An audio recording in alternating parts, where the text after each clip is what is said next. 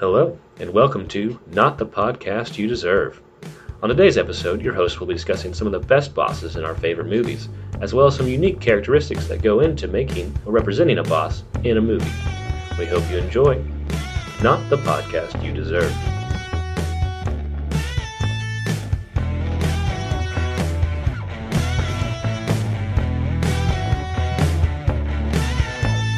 So we went real long on our last podcast talking about best TV shows of all time, and I think that we didn't get a chance to talk about everything we wanted to get said.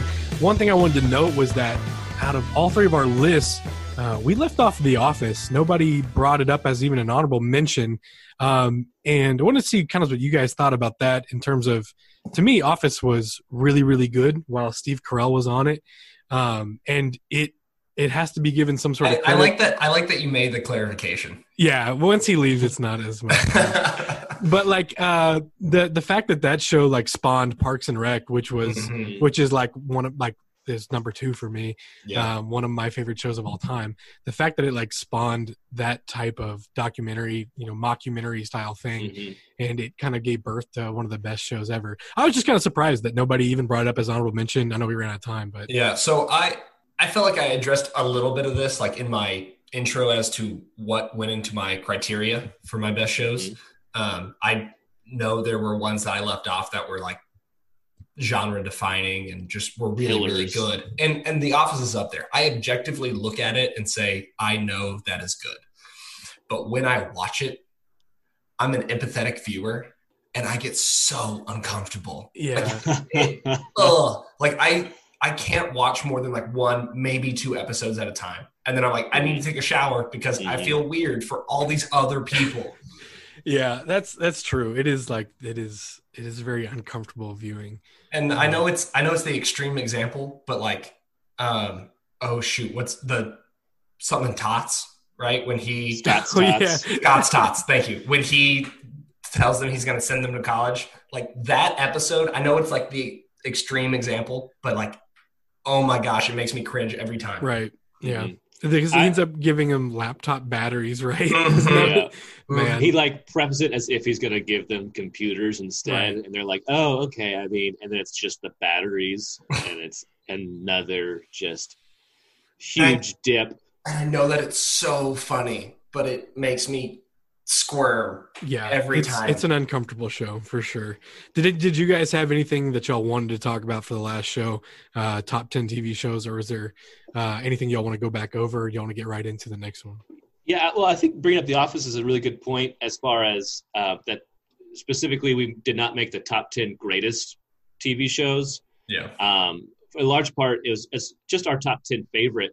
And we could only speak to the ones that we grew up have we seen in our lifetime. I haven't watched Cheers or MASH, some great TV, but I just wasn't ever in the running for me because I haven't seen it. I didn't watch it. It wasn't popular when I was growing up. Yeah, on that same note too is I need to preface, I've never seen Sopranos. I've heard that Sopranos is great. I've never watched it. And Veep, I know, is another one that is most people that I trust love Veep. I've just never gotten around to it. So I'm excited to look at those two and The Wire. Hearing Crawford talk about The Wire last week. So good. I'm really excited to get started on The Wire. I'm finishing up Fargo right now, and I feel like I can't have another like crime one until I finish Fargo. Fargo seems like it's really good though. So whenever I do get a chance to finish Fargo, maybe we'll do another top 10 in a year or so, see how our minds have changed. Yeah. Based on how our litany of viewers, our ever-growing fan base requests from us. Sure. It's up to you. Sure. It's up to you guys. We only make the content that y'all want. So I guess that's enough recap from last episode. If you didn't get a chance to check out episode 3, it was our top 10 favorite TV shows. In this episode, we'll be talking about best movie bosses. And that is going to go a couple of different directions, I think. Drew Allen, why don't you start us off? Get this ball rolling. Yeah, I'm going to go ahead and have to segue into our boss talk. All right. I'm going to have to ask you to come in on Friday, Saturday, to edit this, Kyle. But no, we did. We want to talk about bosses today. Going through the TV shows, greatest TV shows ever, that are, I guess, specifically not that, our favorite TV shows, I noticed there are a couple characters in some of my favorite TV shows that really stood out to me, and it was the bosses. I think TV is a long-running narrative, and so you get to kind of flesh out a lot of different characters. But when in movies, you only have about one, maybe two main protagonists, and a lot of times they're kind of the everyday man. And so the boss role gets kind of not kicked to the side, but is always kind of a side character. And I think it's a really unique role in movies. And I like it when they're effective, when they're good at their job. And you don't often get to see that. It's a lot more common and relatable when you have an awful boss, because I think a lot of people in real life have awful bosses. And I think it would be a really easy topic to talk about the top 10 worst bosses. There's a whole movie called Horrible Bosses. All the horrible bosses. Exactly. It came with a sequel. More on that later. Yeah. I think it'd be easier to do that, but I really got taken by this idea of why aren't there more really effective, great bosses? Because I feel like I go watch movies to kind of like an escape from reality, kind of live in a fantasy adventure. Awesome. Like I want to be entertained. And so I want to see people who are good at their job and can get stuff done. But in a movie, you got to have conflict. And if your boss is too good, if your leader, your general, your coach is so great that he just overwhelms the enemy, the bad guys, then it's not really that interesting of a movie. Yeah, so I don't think we get that very often. And I wanted to highlight kind of those times that we do get to see a fun, great boss, or a fun dynamic between a smart boss and a smart character. And that's kind of where I came in with this idea of what are the best bosses in movies? So if using all of that, you know, what's one that sticks out to you as a great boss? So there's a lot of different types of bosses. And I guess the one that kind of jumps out at me just right off the bat, I don't know if he counts fully as a boss, but Alec Baldwin and Glengarry Glen Ross has one of the best monologues. Yeah, that's a great scene. In the movie. And I don't know if he fully encapsulates the boss in that movie, but he's definitely coming from above and is inspiring and building the team up and encouraging in a way that anybody watching that movie can not go forth and just conquer. Hang on. You think he was encouraging them in that scene? He was encouraging them to be better. Yeah, I don't know if I wouldn't say he was to defeat. I wouldn't say he was an encourager. Okay, that's a fair point. And that's I think the toughest part about being in a role where you have people underneath you in a boss sort of role is, you know, the nice guys don't always get, you know, the best production out of the people underneath them. And sometimes the people that are the hardest to work for get the best results just because, you know, when you roll with an iron fist at a certain point in time as an underling, you don't want to get slapped too many times by that hand. I will say that, you know, you're not sure if he's totally the boss character or not. I will say he's been quoted by every boss ever. I make my team watch that once a year, every year. We sit down and we watch that together. That's amazing. Every boss has walked into a room at some point and gone, coffees for closers, because they're being funny and original, and it's like everyone says that. On my big whiteboard in our meeting room, I've got ABC on there, and we see it every year. That's an interesting one. I think in terms of and that's I think where this gets skewed is, you know, is a good boss someone who takes care of their employees, or is a good boss someone who gets results kind of regardless? You'd love to have kind of one that's does both, but I think that that's tough to do, kind of regardless of what field you're in. I say that I've only ever been in like one field in my life, so I don't know. Maybe it's different outside the world of football, but I know that juxtapose. Oh, I'm sorry, I didn't mean to cut you off. No, good. You want to go? You're talking about like Alec Baldwin and Glengarry Glen Ross is a very hard hitting, tough boss that gets results or inspires people. Second place gets steak knives. Third place gets fired. Yeah, kind of a grindstone, tough leader. The idea of getting results. On the opposite side of that, I think a great example would be Captain Michael Keaton in The Other Guys, a very fun, likable boss that gets no results or respect. I was going to bring up the fact that in Glengarry Glen Ross, Alec Baldwin's character is actually not the boss at all. Kevin Spacey is the boss, and because he can't get his guys to effectively, you know, execute his plan, he has to bring in an outside force to do that. And so while I'm sure Kevin Spacey's character seemed like a nice guy, he couldn't get the results that he needed, so he had to go get a hired hand to do, you know, to really put the pressure on. And so does that make him a good boss? Because Kevin Spacey wasn't the one who was saying, you don't get this stuff done, you're fired. He had to bring somebody else to do it. So I think it's a really interesting parallel you get, you know. You can be the nice guy that lets everybody, you know, work at their own pace and do what they need to do, but you may not get results if you don't have the right kind of people underneath you. Or you can be the guy who comes in and says, screw all you guys, y'all are worthless. If you don't get this stuff done, you know, you're out. And, you know, that's more likely to get work done, but it's also not a great way of, you know, you're not going to have a whole lot of people that are on your team on the it's not sustainable, right? Like you might get effective results. It kind of depends on how long, how good you are. Period, right? But like it's not a long-term, hey, you guys are all going to be here for the next 15 years. You're going to keep producing at a high level. It's like you're either going to put out right now or you're going to get fired, and then I'm going to find somebody else. And that's why you get a lot like those industries where you get a bunch of turnover. That's what I was going to talk about. A boss that stuck out to me was Don Corleone from The Godfather. Talk about someone who was able to execute his plan, and he wasn't always just – he wasn't giving out bonuses and happy Christmas cards to his employees, but someone who had a plan and was able to get that executed very well and get the results that he wanted. Don Corleone from The Godfather was definitely one of those. Drew, did you have one? Yeah, I tried to think like outside the traditional like office boss structure. So the first ones that came to my mind were like Mary Poppins. She is the boss of those kids, and she is the person I would want to work for sure. Like she's strict enough to get what she needs, but she does it in kind of a kind and fun way, right? So just a little off kilter. Definitely interesting. I think Gru from Despicable Me is like the best boss because even before he turns good, he's running a huge organization. Do you know how many minions there are? And he knows all of them by name. One that I thought of was Les Grossman from Tropic Thunder.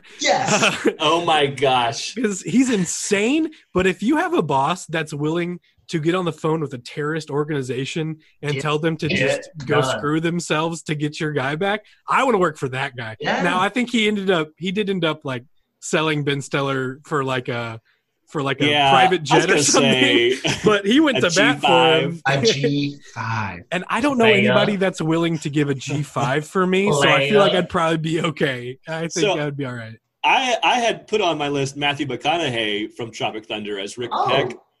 Wow. Because he gets him his TiVo, and then that saves his life. That's right. Yeah, that's a good point. And he calls him up, and he misunderstands and thinks he's killed somebody, and is going to walk him through how to get out of it, which is not I forgot about morally great, but speaking of up for his guy. Speaking of morally gray, the I'm going to get some pushback from this one, but like bear with me for a hot second. I think one of the best bosses is Emperor Palpatine. Oh, interesting. Listen, okay. I get he is a bad guy. I mean, I'm not denying it. Dude has bad morals. Mm-hmm. Dude also runs an entire galaxy pretty effectively. He's very influential, motivating, charismatic. He got an entire Senate of Galactic representation to vote him into power forever, because that's how much they trust him. He was able to orchestrate a war from both sides and let other people take the credit / blame. Wow. That's leading from behind for sure. He's leading from behind, letting other people make their own decisions. He's a good mentor to Anakin. You know, takes a personal investment.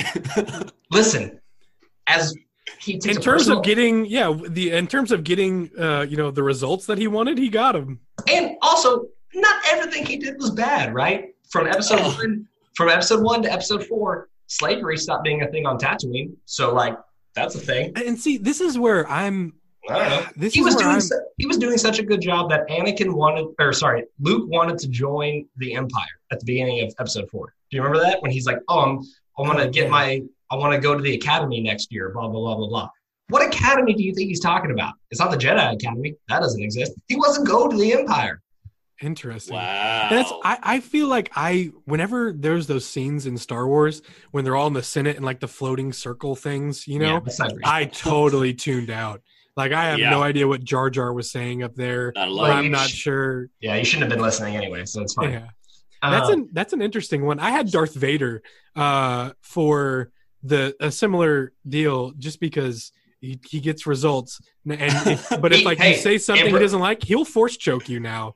And he killed employees under him. I think more than anything that proves my point because Emperor Palpatine hires good people. Yeah. Wow. The best sign of a boss is, you know, what's their middle management like?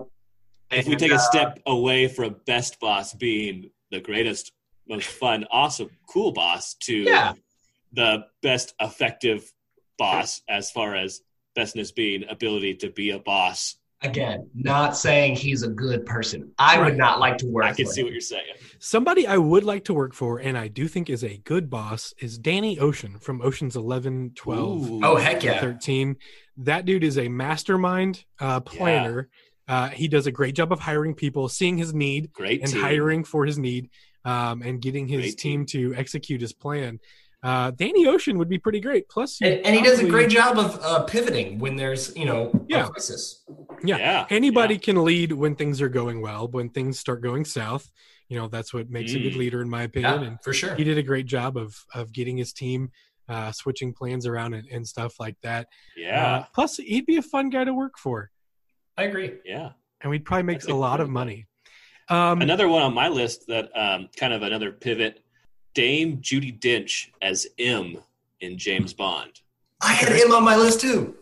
So good. And you could probably choose a couple different M's throughout the years, but there's just one that sticks out to me, and that's Dame Judi Dench. She was so good that she got hired and kept on even when they revamped the Daniel Craig, or they kept her on. One from Pierce Brosnan, so Daniel Craig. Yeah, she's gets the job done. I mean, I do concede that in one movie she does have James Bond shot, but it was for the greater good of the entire nation. She knows how to make tough decisions. Which one was that? She's tough. She's scrappy.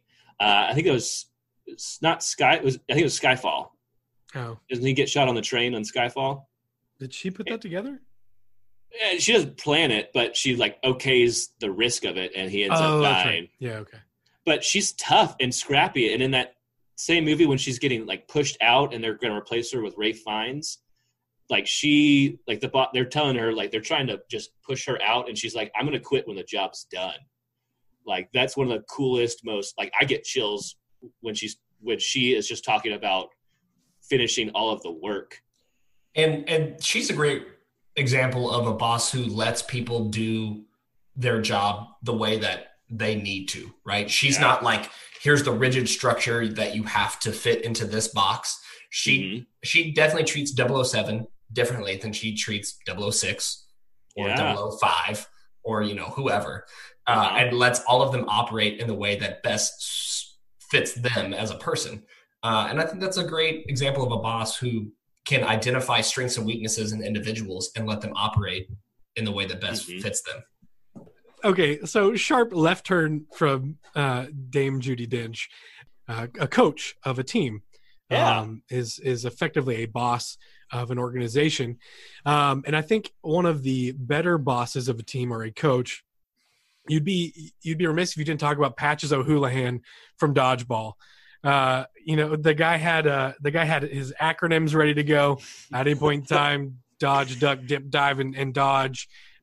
He was with his team from the very beginning, and he got them to a championship caliber level. And his failure is essentially what pushed the team, or his death, his demise. So it pushed the team together and rallied the team to win. I think Patches has got to be one of the best coaches in cinema history. I would agree. That's such a good take. Thank you.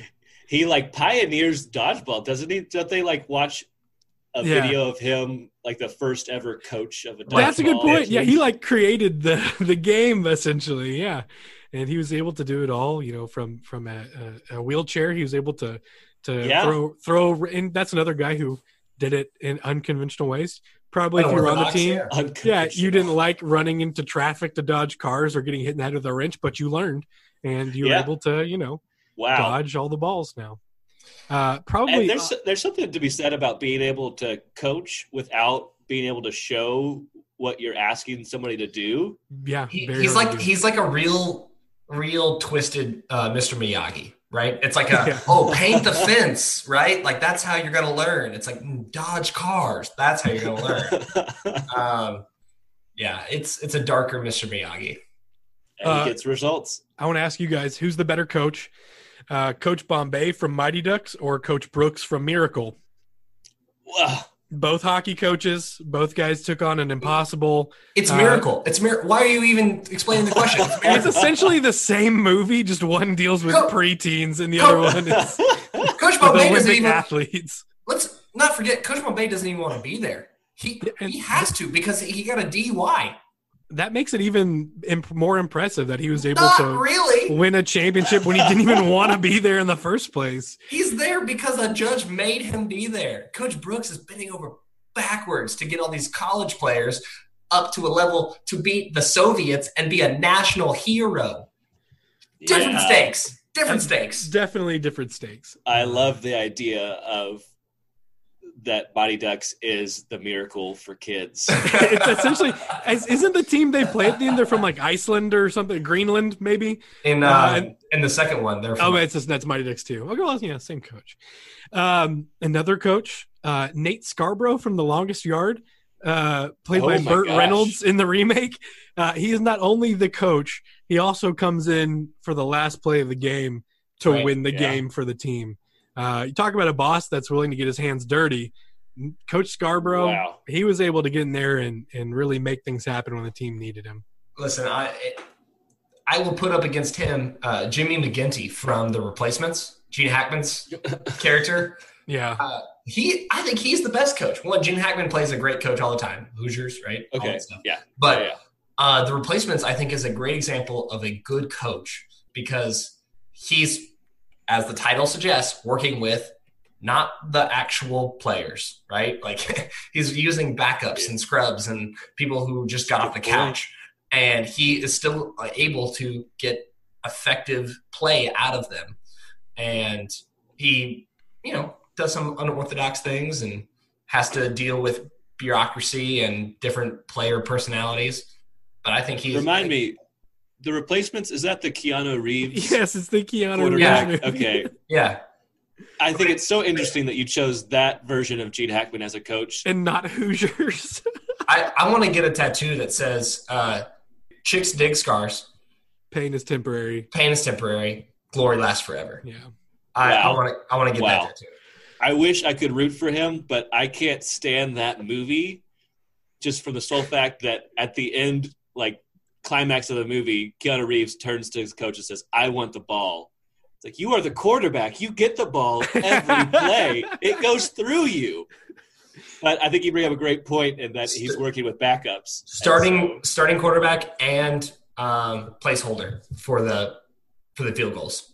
Yeah. Has not been seen since Tony Romo. 2006, 2007. Yeah. Another great coach, Coach Klein from Waterboy. Not only was he ahead of his time in terms of offensive scheme, he had to go through mental trauma. He had to overcome a lot of barriers in his life in order to get back to being the coach that he once was. And then, the Mud Dogs, they're the Mud Dogs won the Bourbon Bowl, right? That's just amazing. It doesn't happen all the time. What's the golf coach from Happy Gilmore? Chubbs. Yeah, I had Chubbs on there too. Yeah, these are some great Adam Sandler sports movie coaches. Yeah, it's a bracket right there. It could be one in itself. How about Mick from Rocky? Mick was a great mentor, great coach. He's another one who had to you know, his demise was something that ended up really fueling. And he was not the guy who was always very nice to Rocky, but he got results. Speaking of Rocky, which hit you hardest, when the actor died as Apollo Creed or when he died as Chubbs? Wow. That's both Carl Weathers, huh? Yeah. Yeah. Which death hit you harder? Wow. Did Chubbs get eaten by the alligator, or did he just have a heart attack? And when he saw the alligator, had a heart attack because when he Adam saw the, Sandler like Hook stuffed the alligator. That's right. Yeah, that's like Captain Hook. Yeah. Okay. I would say definitely Apollo Creed. Yeah, it's definitely seeing a man beaten to death in a sporting event versus heart attack induced by an alligator, a stuffed alligator. I thought it was worth mentioning. I do have one more. I'm sorry to interject. Billy Haywood from Little Big League. I don't know if you guys have seen this movie or not, but a 12-year-old boy inherits the Twins, the baseball franchise, the Twins. That is every kid's dream, to be the owner of a sports franchise. And he, as a 12-year-old, you know, takes the Twins and they win some playoff games, and they do like hijinks and shenanigans. Like they do the hide the ball trick, and that's how like they get people out and stuff like that. I've never even heard of Little Big League. That's a thing? Oh, yeah. I love kid baseball movies is my jam. Love that stuff. I remember The Rookie. The Rookie was great. Oh, no, not The Rookie. Rookie of the Year. Rookie of the Year, yeah. Yeah, Rookie of the Year is great, where he hurts his arm and it goes back. When I broke my elbow, like, in my sophomore year of high school, I was like, oh, man, when I come out of this, I'm going to throw 115 miles an hour. And as soon as I got my cast off, the next day I went outside and I threw a ball, like, straight down in the yard. Not like the movies. And I was like, the Rookie of the Year lied to me. In all seriousness, I think the best coach that's ever been put on TV is Coach Boone from Remember the Titans, because of the racial divide that he had to conquer, because of taking over. And that's wild. I watched this a couple weeks ago, and I forgot that not only did he have to take over a new program in a horrible time, but also the former head coach stayed on as the defensive coordinator. Yeah, and you got to think about, you come on as a new head football coach with players that were already here playing underneath this coach who's still there. And so he had to not only get the players to buy into him, he had to get his coaching staff to buy into him. And I think that Remember the Titans did a really, really good job of showing that it wasn't just clean cut and dry. Hey, you know, we're here, we all love each other. They had to get past the racial divide and the times really to form a family, to form a team. That's a really good movie. And I know that I started this off with Coach Bombay versus Coach Brooks, one of whom is an Olympian and one an Olympian gold medalist, and the other one is a Emilio Estevez. That's not Emilio Estevez. It is Emilio Estevez. Yeah. Yeah. So funny story about Miracle, my first coaching gig, my first ever varsity football game as a coach. Our head coach walked into the locker room like 10 minutes before kickoff and did the Miracle speech.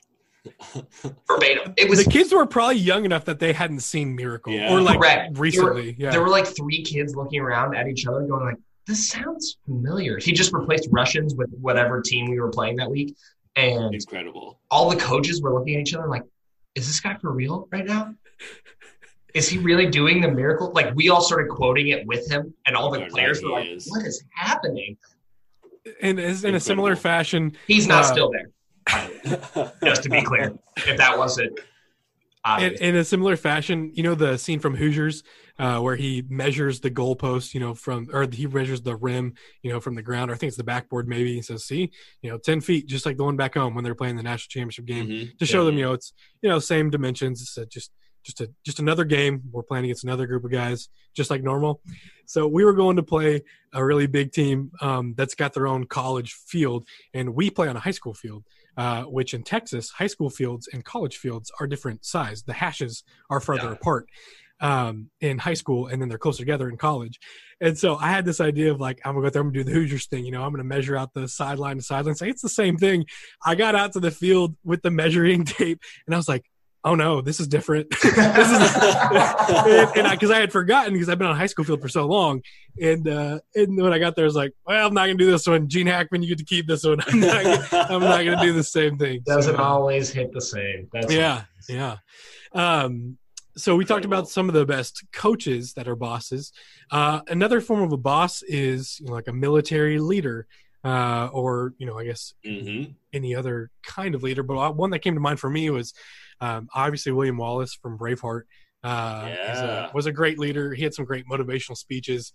Inspiring a nation. Yeah. And I think Maximus from Gladiator, though, was able to start a revolution as a slave. He was able to start a revolution and was, you know, almost effective.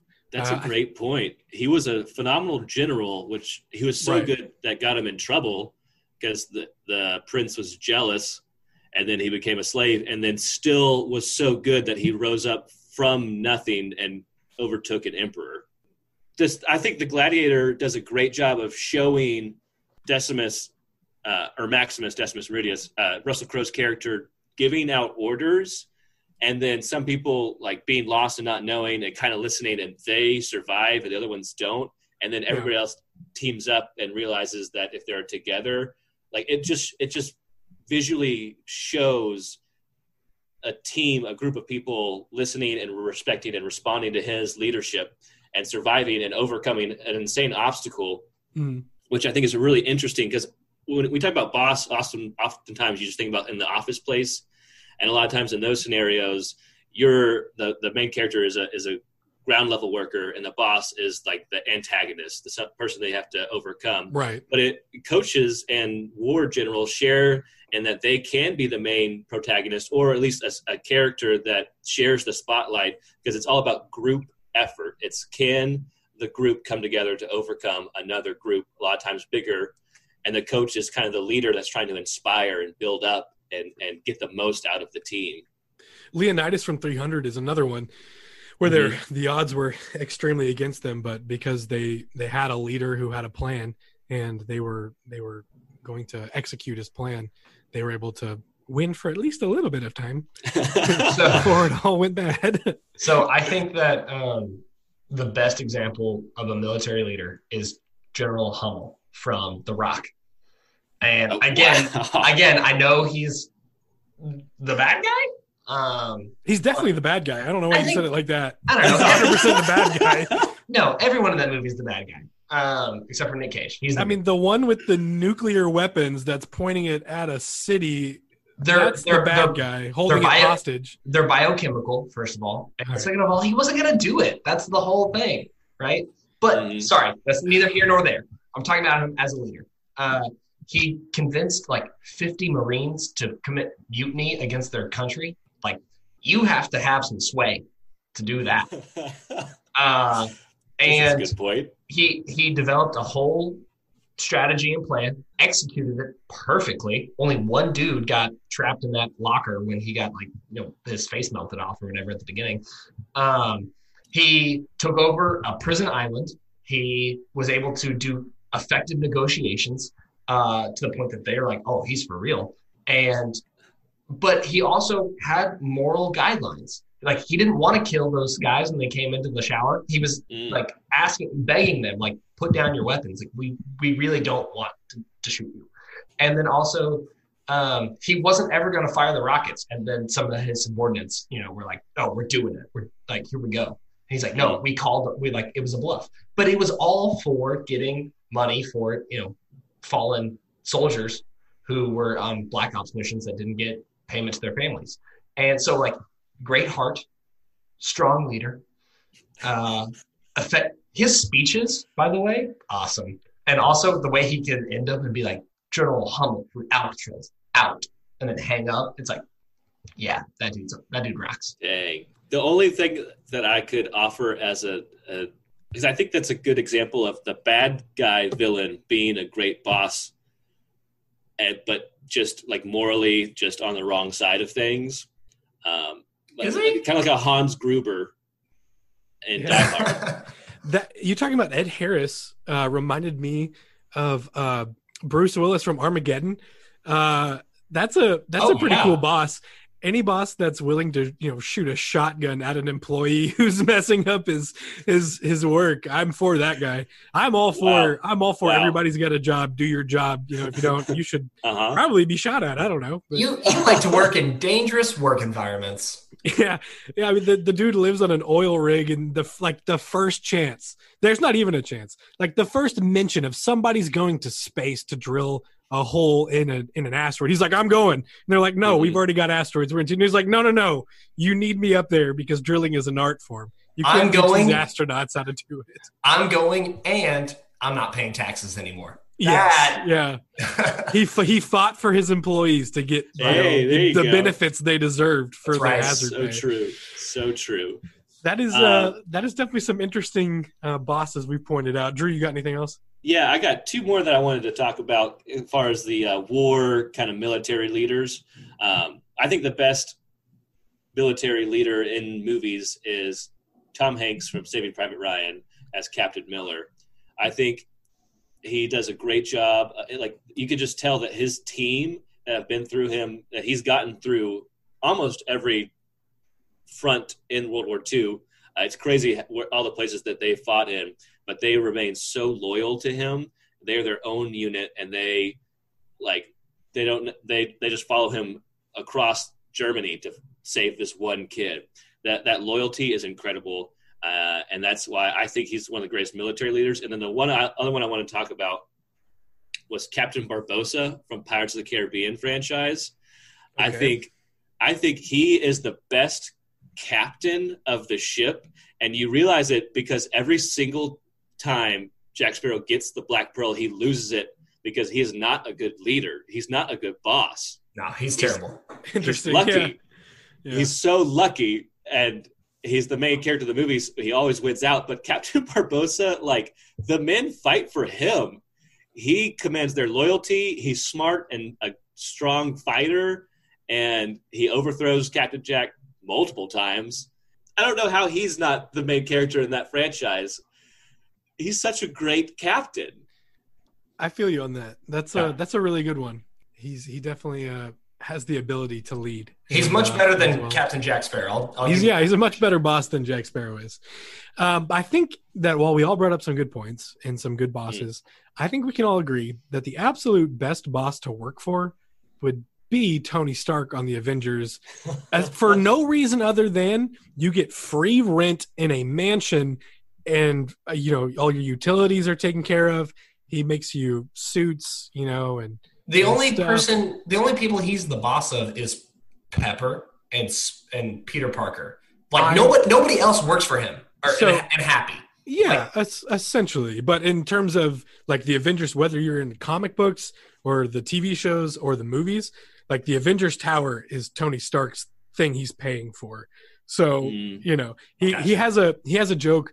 Oh, can't remember if it's Age of Ultron, but when like somebody asked Captain America a question, and he's like, well, you know, I technically pay for everything, but I guess he's the leader.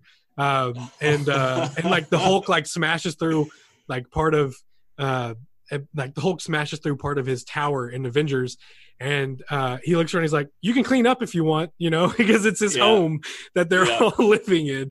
And so it's definitely in the TV shows, it's definitely like his home they're all living in. So maybe that's a different medium. I don't know. But I would personally say Captain America is the boss of the Avengers, but Tony Stark pays for everything, which he's the producer. You guys don't think Hawkeye's the leader? That's weird. Wow. Let's not get into that here. You don't need so I think right now what we're going to do is head into our 2 minutes, where we're all going to spend 2 minutes talking about a certain topic, whether it's related to this or not.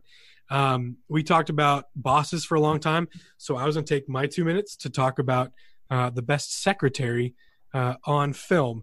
And go. My choice for best secretary, which first off, secretaries are very important. Bosses are in charge of everything, but they need people to help execute their plan, whether it's employees on the sales team, on the enforcement team, or someone that can just make sure they're staying up to date on what they've got to do. I think Pepper Potts was a great secretary. And actually she went from essentially secretary to the head of Stark Industries in the Iron Man franchise.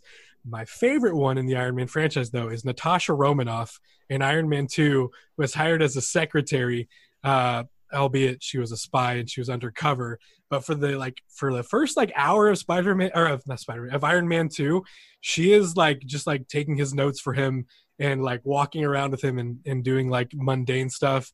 And then she starts beating everybody up. So I think that a woman of that caliber, someone who brings that much force to the secretary game, has to go down as the all-time greatest secretary in film. That's my 2 minutes. I spent less than a minute and a half on it. Boom. Who's next? Effective leading there, using what you needed. Absolutely. I go next about my 2 minutes. I'm going to spend my 2 minutes talking about one of the worst bosses. So you go ahead and hit that timer if you'd like. I'm talking about Bill Lumbergh from Office Space. I think it's still appropriate to talk about him in the Best Bosses podcast because I think he represents a boss that most people interact with on a daily basis the best. I think he is the most accurate representation of kind of that mundane job that a lot of people work 9 to 5 at every day, and they feel like their boss just doesn't listen to them, doesn't care about what they want, what they think, just needs them to work through, get the job done, come in on the weekends, doesn't view them as a person. And it's awful. He's a terrible, horrible boss, but one of the best representations of a boss that people deal with. And so I think he could have made it on the list of best bosses if we weren't talking about the best, most fun bosses to work for, which I don't even know if we stuck to. I think we hit a wide array of different types of bosses and what constitute best boss. But just he's a meme about boss, I'm going to need you to come in on Saturday. And whatever the main character, Ron Livingston's character, you can just feel he's got a point. He's got a drive. He wants this, but the boss isn't listening, glazed over, doesn't care. Yeah, I'm going to need you to come in on Saturday and get this done. It's you just feel that. It hurts, and it's so drawn out and so long. I think it's one of the greatest characters and the epitome of a boss in movies. I think if your boss has never made you want to pull a copier out of the office space and put it outside and beat it with a bat, I think that you haven't been, in enough areas of working spaces yet. And I think everybody needs to have that one guy who's I'm ready to take a baseball bat to whatever is near me. Everybody's got to work for one of those at some point in their life. Yeah. Drew Crawford, you've got 2 minutes. So the boss I want to talk about, it's similar to what Drew Allen was just talking about, but it's the boss from Fight Club, because I think he gets a bad rap as a bad boss, but I think Edward Norton is just unstable. He doesn't actually do anything wrong, right? He wears his blue cauliflower tie or whatever, and Edward Norton's oh, it must be Tuesday because he's wearing his blue tie. But he's wearing a tie. Well, what's your problem? Just because you had issues doesn't mean your boss is bad. All he does is his job and expects you to do your job. He doesn't put undue pressure on you. He doesn't sit there and berate you or try to make you come in on Saturday. All he's asking you to do is your job. Then you go into his office and beat the hell out of yourself and blame him. He's the victim. And that's not cool. I feel bad for that guy. He's just trying to clock in his 9 to 5, get his stuff done, be a good boss to Edward Norton and 600 other people and go home and, hang out with his family or do whatever. He's just trying to get through the day like everybody else. Then Edward Norton comes in and totally F's his world up. And that's not cool. So, I want to defend him a little bit with my 2 minutes. I'm not saying he's the perfect boss, but he doesn't deserve to be blackmailed, right? And we all, as viewers, you're supposed to not like this dude, apparently, for some reason. And it doesn't make any sense. So I've got a few seconds left, but I'm done. That's it. That guy, I don't even know what his name is. I can't even think of his character in Fight Club now. He's kind of balding a little bit, like whatever. Yeah. He's apparently not a big player in Fight Club. No, he's not, and that's what I feel terrible for that dude. He gets he like represents society, but Edward Norton is just his character is just upset with the world. Yeah, and takes it out on this guy who's just doing his job. That's such a great point. Not cool. Well, that is our weekly 2 minutes. To end this out, we're going to talk about open up our first mailbag from listeners that have sent us in some responses, comments, questions, concerns to the show. If you have a question, comment, or concern about the show, there's two ways of finding us and getting in touch with us. The first is ntpydpodcast@gmail.com, and on Twitter we are at ntpydpodcast. If you have anything you'd like for us to talk about on the show, or if you have any questions, comments, or concerns, or if you want to tell us that we are just totally wrong, let us know. Our first ever mailbag session comes from MK in Southlake, a friend of the show. And MK was directing this at me from last week's episode about top 10 TV shows. I had stated that Robert Downey Jr.'s Sherlock Holmes was bad and that Benedict Cumberbatch's Sherlock Holmes was way better. And I got a scathing review from MK in Southlake saying that I was very, very wrong and that I needed to rewatch the movies because I was disgracing our podcast. It was a hot sports opinion. I believe you actually said that Benedict Cumberbatch would murder Robert Downey Jr. Yeah, like if it came down to like a battle of wits, you know, like the first episode of Sherlock when he's doing the battle of wits with a cab driver. You understand that they are the same character, right? Like you can't say a battle of wits. Robert Downey Jr.'s guy would like slow down time and be like, which organ can I punch? Sherlock Holmes would be like, like, all right, which bottle's got poison in it? That one, great. You freaking take that bottle, you know? Like it wouldn't be close, in my opinion. But that being said, MK from Southlake, I am going to rewatch those shows now, those movies now, just for you. If anybody has, you say battle, but like if it came down to like an actual battle, yeah, like Robert Downey Jr. would kick his ass because he's the only Sherlock to punch. All right, combat experience. All right, so let me just take you guys for a spin here. If the Watsons get involved, Jude Law would totally kick. Okay, here's where y'all are so wrong because y'all are idiots. Benedict Cumberbatch Sherlock Holmes is in present day. There are machine guns. There are bombs. Freaking Sherlock Holmes, Robert Downey Jr. Sherlock Holmes in like the 1800s or something. I don't even know when. A long time ago. He's bringing with him diseases. Benedict Cumberbatch shot someone in the head with a handgun in the third season of Sherlock Holmes. He's a murderer. Now. He is a sociopath. He does not care. He's a high-functioning sociopath. He does not care about you or your feelings, and he has handguns. So if we're talking about who would murder the other one, 100%. Benedict Cumberbatch's character. You may have swung me. That's not fair. All right. That's not a representation of who they are as people. It's a representation of the technology of the time. That's not cool. That's cheating. I guess we need to establish some ground rules of how this battle is going down. That's for another podcast. Are they fighting inside the Mind Palace? Because that's a whole different man. Well, MK, thank you for your feedback on the show. We welcome anybody and everybody to reach out to us at ntpydpodcast@gmail.com or on Twitter. And we will respond to as many of these as we can. Like I said, we got thousands of viewers. Yeah, there's so many. There's so many pouring in right now. We're really taking the top one. That's come back. The fact that we have someone who cares enough to reach out, that's really cool for us. Great. Yes. Thank you guys for joining Not the Podcast You Deserve as we talk about our favorite bosses from movies. We are looking forward to getting back together next week. We'll be talking about something different. Until then.